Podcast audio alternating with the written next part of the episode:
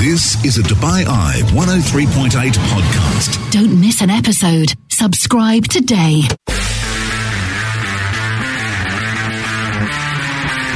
I'm Chris McHardy, And I'm Robbie Greenfield. and this is the Extra Time Podcast. Where on earth to start with what has happened over the last 24 hours? And Matt Fortune and I were in the studio this time yesterday, and we were still talking about the European Super League as a, a huge threat to the sort of sanctity of the great game of football. And then I left, we left, we logged off, and uh, by as soon as I'd arrived home, reports emerged that Chelsea had withdrawn, then Manchester City had withdrawn, then mm-hmm. Manchester United had withdrawn. In fact, I think it was only Arsenal and Spurs that hung on. Of course, Spurs hung on. of course, those two clubs would hang on. They've got the most skin in the game for it. But it was extraordinary. Then, of course, the news broke that Ed Woodward Yeah. was stepping down. Some confusion at first. Has he gone now? No, no, no. He was always planning to leave. He's going to be staying in the job, doing a bit of a handover until the end of 2021. And then, of course, into this morning with John W. Henry releasing, and we will hear an excerpt of that grovelling apology that he did release. And whilst it is nauseating, of course it is, I'd give him a crumb, a crumb of credit for at least facing up because all the rest of the clubs haven't done that Well, yet. Well, Gary Neville called Manchester United's statements the worst piece of communication he's ever seen. It's awful.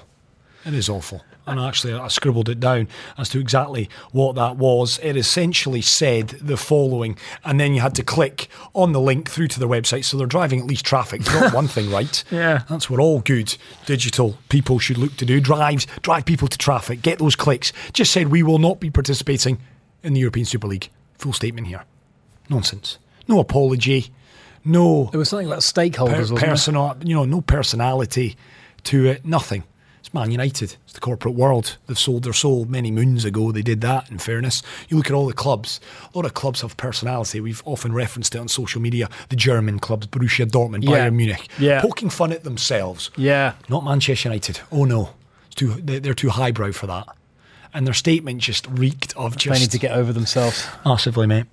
Okay, well, why don't we do a little timeline of what's actually transpired since Sunday afternoon? Because when we were on air on Sunday afternoon, this still hadn't broken. I think the news broke just as we came off air at about 7, 8 p.m. Yeah. on Sunday afternoon over in the UK. And uh, then it just kind of Snowballed. snowballed, out of control.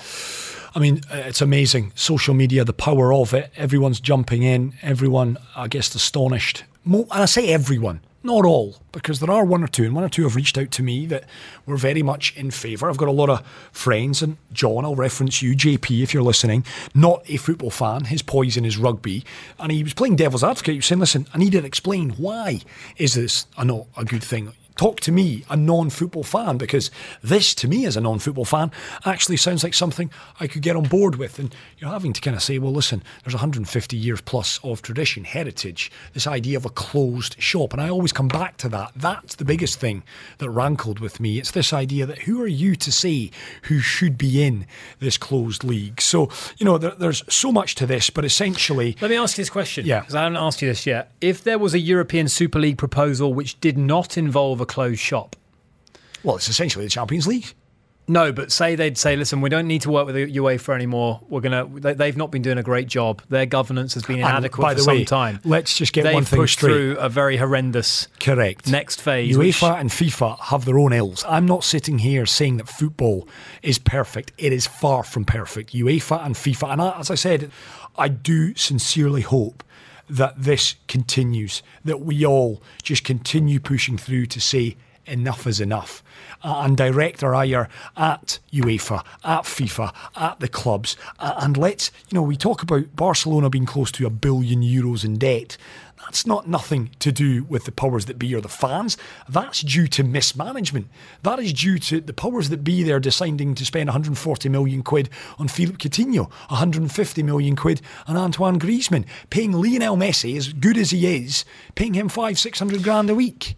And I'm not a football fan either per se. I don't support any team. I love football and I, I love watching it, but I'm not. I'm not wedded. I'm not passionate about one particular club. But I think my observation of, of this is the culture of football Mm. and the business of football have never been further apart Correct. than they are now. Yeah. The business of football has gone in one direction into the stratosphere, and the culture of football has remained very much at the grassroots, on the ground level, Yeah, of course. with the fans that, that give up their lives, that, that they, they dedicate their livelihoods, half their salary, as you were saying, to supporting that team and to to passing on that that fandom down through their generations, to making sure their kids support the same team that they do. And the the business of football, this is what really rankles with me because even the pundits who've been in the game their entire lives, people like Jamie Carragher coming out and saying FSG must go. Where what's his solution? He doesn't just because they uh, is it because something that they've done they represent billionaire owners FSG are no different to the Glazers, or they were they were hailed as the saviours of Liverpool Football Club when they took over from the other from the other two American owners, Hicks and Gillett.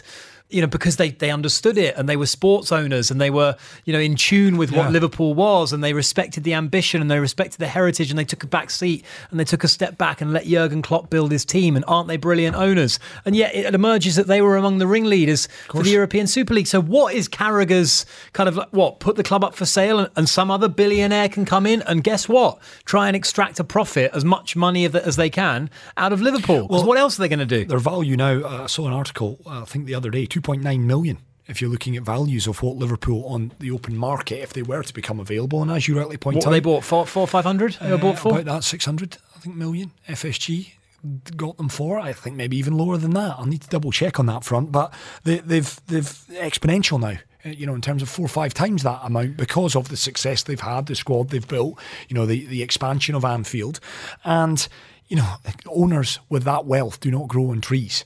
I can think of a handful, if that, of people and entities that can afford that football club and who have. And then you have to extrapolate that down because, well, who then has an interest of investing that money in a football club? You have to be mad. and an entity like Sky, which has done so much in terms of driving up just this in, inflating this money bubble that has existed in football. Sky have come in. You look at the rights they pay and that they export out around the glo- uh, the globe for, for TV rights. The fact that the subscriber base in the UK, the money they make from that, the money that they can therefore spend on TV rights, they were the ones waving up their hands up in the air in despair, saying, you know, this is this is not to be stood for. This is a takeover. Yeah. This is A coup. this is a coup.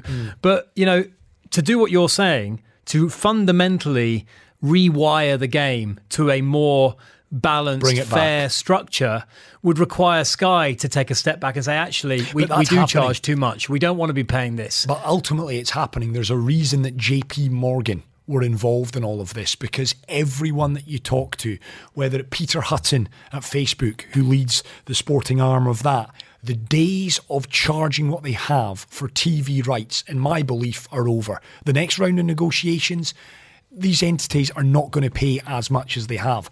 The owners of these football clubs are acutely aware of that. Football may well have hit its peak. It may well be on the way down, and that's mm. why the clubs are now scrambling along. and yet You've they're still talking about transfer fees of 200 million odd for Kylian Mbappe. Yeah, that. Where does that- That doesn't happen. And, and you know, and I said to you in the office today, it's the Premier League clubs. They've not listen. They've got their worries. Yes, they do. Not, however, as much as the Spanish teams. Barca's debt is spiralling out of control. Real Madrid are in financial peril at the moment, and the Italian teams. The English clubs. Whilst not pretty, can survive. Yeah. The Spanish and Italian clubs, they need the European Super League more than the Nes- English clubs. necessity being the mother of invention. Correct. And this it. this is the result of those teams scrambling to secure their futures. A reset, Rob. That's what we'd all like to Are see. Are we going to get one? No. Come I on. don't know. There's too many. Too, it's too entangled, isn't it? No, I think this pandemic will force and, and is forcing a bit of a rethink. Hence why the clubs have tried this money grab, this coup. It hasn't worked. The feeling, the ill feeling, the, the strength of will of the people has had its say. Let's see the next few weeks and months. This is Extra Time. We are getting quite a few messages. Content has been democratized. The TV rights model as it stands is looking archaic. Were the rights to become more of a pay per view model with more money funneled down the pyramid, it would boost finances all the way through the game. It would also clip UEFA's wings. Now, the only issue with that is it's a very difficult model to put in place because let's call a spade a spade here. The greatest of respects, and you know that I'm a fan of Sean Dyche and what he's done. But Burnley against Fulham, just to pluck Fulham out of thin air, that ain't getting many pay per view. Let's be honest, it's getting a crumb of what a Man United versus Liverpool on a Sunday would.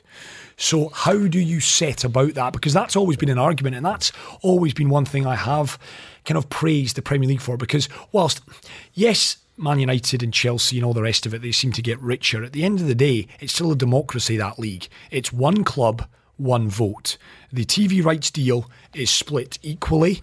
And then I thought it was split on on league position. League position. Then there is a prize money portion of that. If you finish first, you get a chunk of change, and you get a lot more than the team that finishes twentieth. But there's an even split of a lot of the money that comes in. That's the prize money, uh, and you know it's it's divvied out. If you go down the pay per view model, and that's one thing from the Premier League that I've always praised because Man United for a long time now have thought to themselves, and, and Ed Woodward has mentioned this, and they have stayed within the bargaining power. Man United could have have gone out and actually said, you know what, we're done playing the collective. We want to go out and we want to sell our own TV rights because we know we'll make far more money than a Burnley. I mean, the greatest respects, who's paying much other than their 25,000 at Turf Moor to watch Burnley each and every weekend? But United weren't weren't going to do that. They wanted, they felt that it was fairer to be part of the collective when it came to the TV kind of bargaining rights deal. So, in that regard, coming back to this pay per view model, I just don't see it working unless unless there is an agreement in place. It doesn't matter whether Burnley Fulham has 100,000 and Man United Liverpool has 100 million. The money will be distributed equally. There's no doubt about that. And we've got no name on the message, so I can't address them by name. But uh, they've come back to say no, but Burnley will get a bigger slice when they play United. But they only play United twice a year. So, well, they'd get bigger slices when they play all of the big okay, clubs. but then right? what happens? Again, I come back to it. What happens when they play Fulham? What happens when Burnley play Wolves? With greatest respects to Wolves, to Aston Villa, anyone who isn't the big five or six.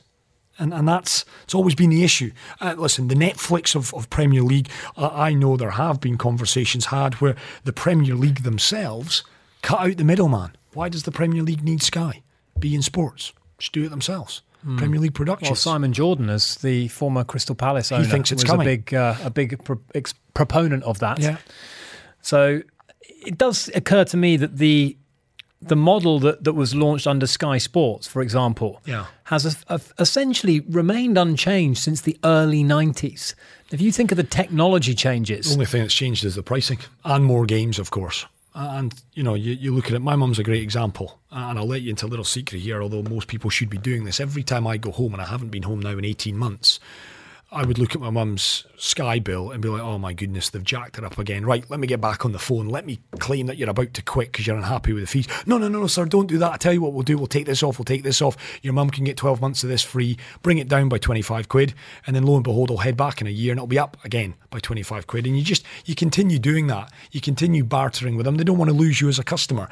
But it's amazing. How much does it cost to, to basically so my mum, pay my mum's Premier League? 50 quid. 50 quid a month for a Sky Sports. 50 quid a month? Yeah, for a Sky Sport because they're smart. You cannot get sport. My mum has to have be lobbed into that the entertainment package. She doesn't watch Sky Gold. She's not got any interest in you know How I Meet Your Mother or whatever the shows are that are on that. She's only interested. My mum, bless her, uh, similar BBC to One, the, BBC the packages Two, that they flog you here. ITV, Channel Four, in the sport, but. Sky are smart. They don't allow you just to have those packages, so they wrap it up and they build it, and that's yeah, why because they back. know full well that really all they're really offering which isn't available on one of the big platforms like Amazon or Netflix or wherever, is the, is the live sport. And that's, that's all they've got to you offer. Take sport away Let's be from honest, Sky. Sky Movies. Yeah, I mean, you get it on any other platform um, for a much cheaper price. Correct. For a subscription of what? Just a few dirhams every month. Yeah. 50 quid, about, yeah, 40. That's unbelievable. 50 quid. Um, Fad is asking whether you're happy with Ed Woodward resigning, given the fact that, you know, I, I know how many times we've. Uh, we've had the conversation about Ed's strengths, certainly not in a footballing yeah. realm, more so of a commercial realm. If I, if I take a step back, there is no doubt, in fact, there's not many people telling you this. Man United will miss him in one sense. The fella has no clue about football. The business acumen, certainly over the last, and, and listen, whether he's got a backbone as well, you would say no. I mean, he's was called a liar, wasn't he? By uh, Aleksander Ceferin in the last couple of days, and, and you know rightly so for if the accusations levelled against him are true. What he has done at Man United is he's he's been the Glazers' puppet in a lot of ways, but he is someone who who gets the dollars. You know, you look at the amount of sponsors that have come on board at Man United, and there's a lot of ills to that as well. But he's brought those in, right? That's one thing. As a businessman, there's there's some merit to him. Where the big just question mark and more than question mark, he should have been run out long ago.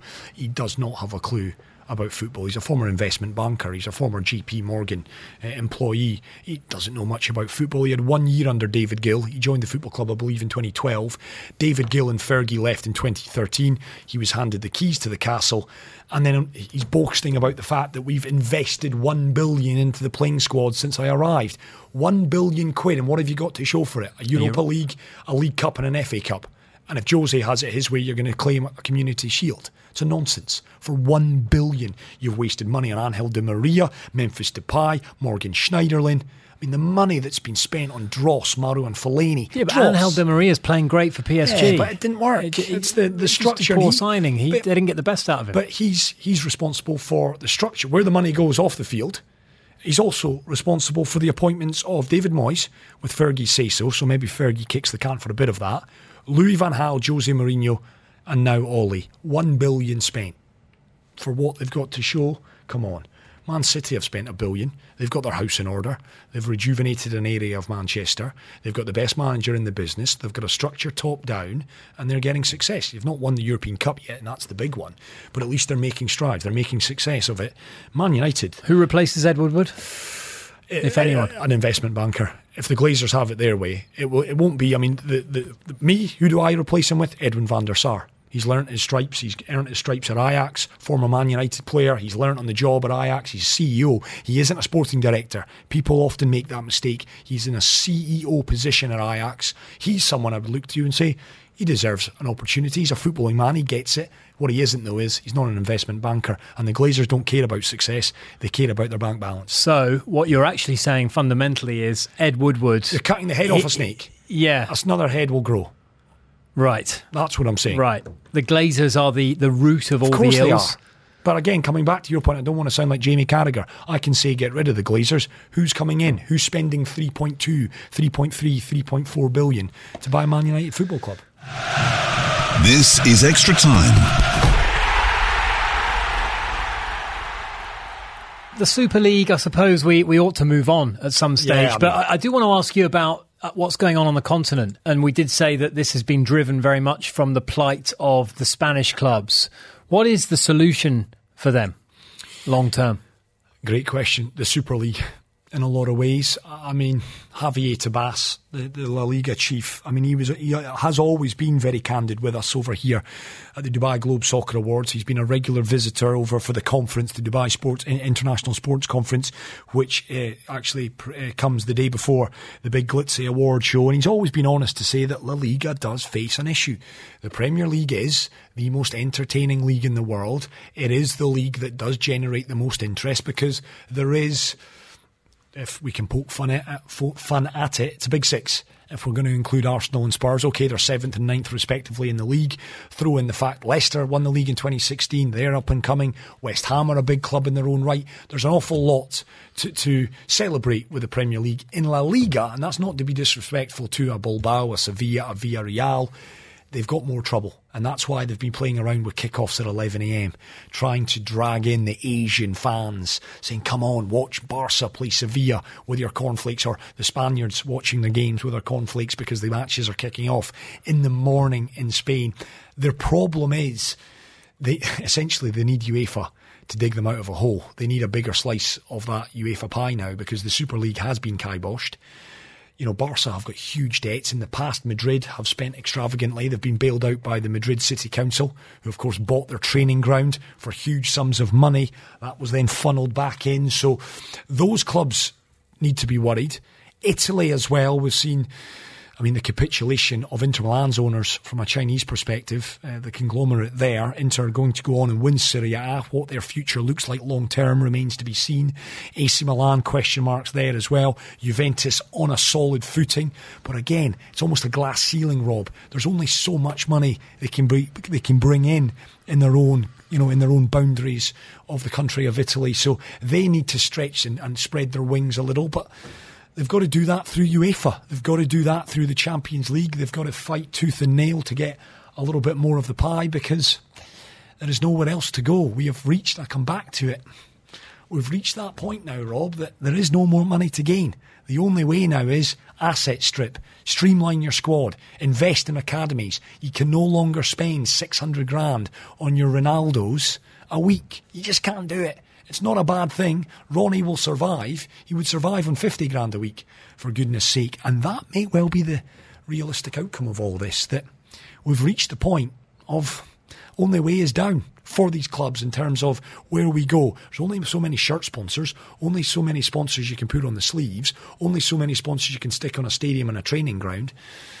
You know, if the, the Super League is truly dead and the venture capitalists are not willing to invest, Will, will Barca and Real effectively be able to barge through these these cash strap difficulties with the? Joan I know they're government backed, yeah, aren't the, they? The, the, the, asset strip. Uh, I think the Barca, uh, Barcelona Foundation, which is a separate arm, a separate part of the company. I know there's been offers in to invest in that that entities would like a bit of slice of that to go out and put the Barcelona name on beside their brand and little social uh, responsibility go back into the community. So there are areas that they will have to, and Rob, they'll have to downsize, invest back in La Masia, find your youth players, have a couple of years in the doldrums, and reset. Your extravagant spending has put you in this position, not Fulham's, Brighton's, Villarreal's, Sevilla's. You are in the position of a billion in debt because you've overreached, you've overstretched. That's on you. That's on no one else. It doesn't change Messi's future, I take it. You expect him to stay? Laporta will find loopholes. There'll be a Barcelona entity that will offer up something to keep him. He'll have to take potentially a pay cut. You've got to sit him down and say, Lionel, it's on you now. Do you want to stay? If so, you've got to take a pay cut. Do you want to go? Who's paying you 600 grand a week? Everyone's in the well, same boat. PSG, probably. Mm, maybe not you know, maybe not everyone now. Again, I think there is an opportunity here because there is nowhere for these clubs to go. There's an opportunity where downsizing will simply have to happen. Yeah. You know, it's not a bad thing. It's just saying, Paul, Pogba, good luck to hey, you. Listen, if the quality of play shouldn't suffer, it will be the financial mechanics around the game that will that will have know, to be rejigged. Cut out the pariahs. Sorry, safe if you're listening, but agent, they don't need. Mino Raiola doesn't need sixty million cut from these players. Sorry, you're getting five million. Not good enough. Good luck in finding somewhere else. And slowly but well, surely, sense comes happens. back. Sense comes back more proper due diligence in recruitment, proper work down on a training field. Don't be a checkbook manager, work with the players. Be a coach, for goodness sake. Get the best out, improve these guys, and away you go again. Thank you for listening to the Extra Time podcast. With myself, Chris McHardy, and Robbie Greenfield. If you've enjoyed this episode, please subscribe, rate it, and please do give us a review. This is a Dubai Eye 103.8 podcast. Don't miss an episode. Subscribe today.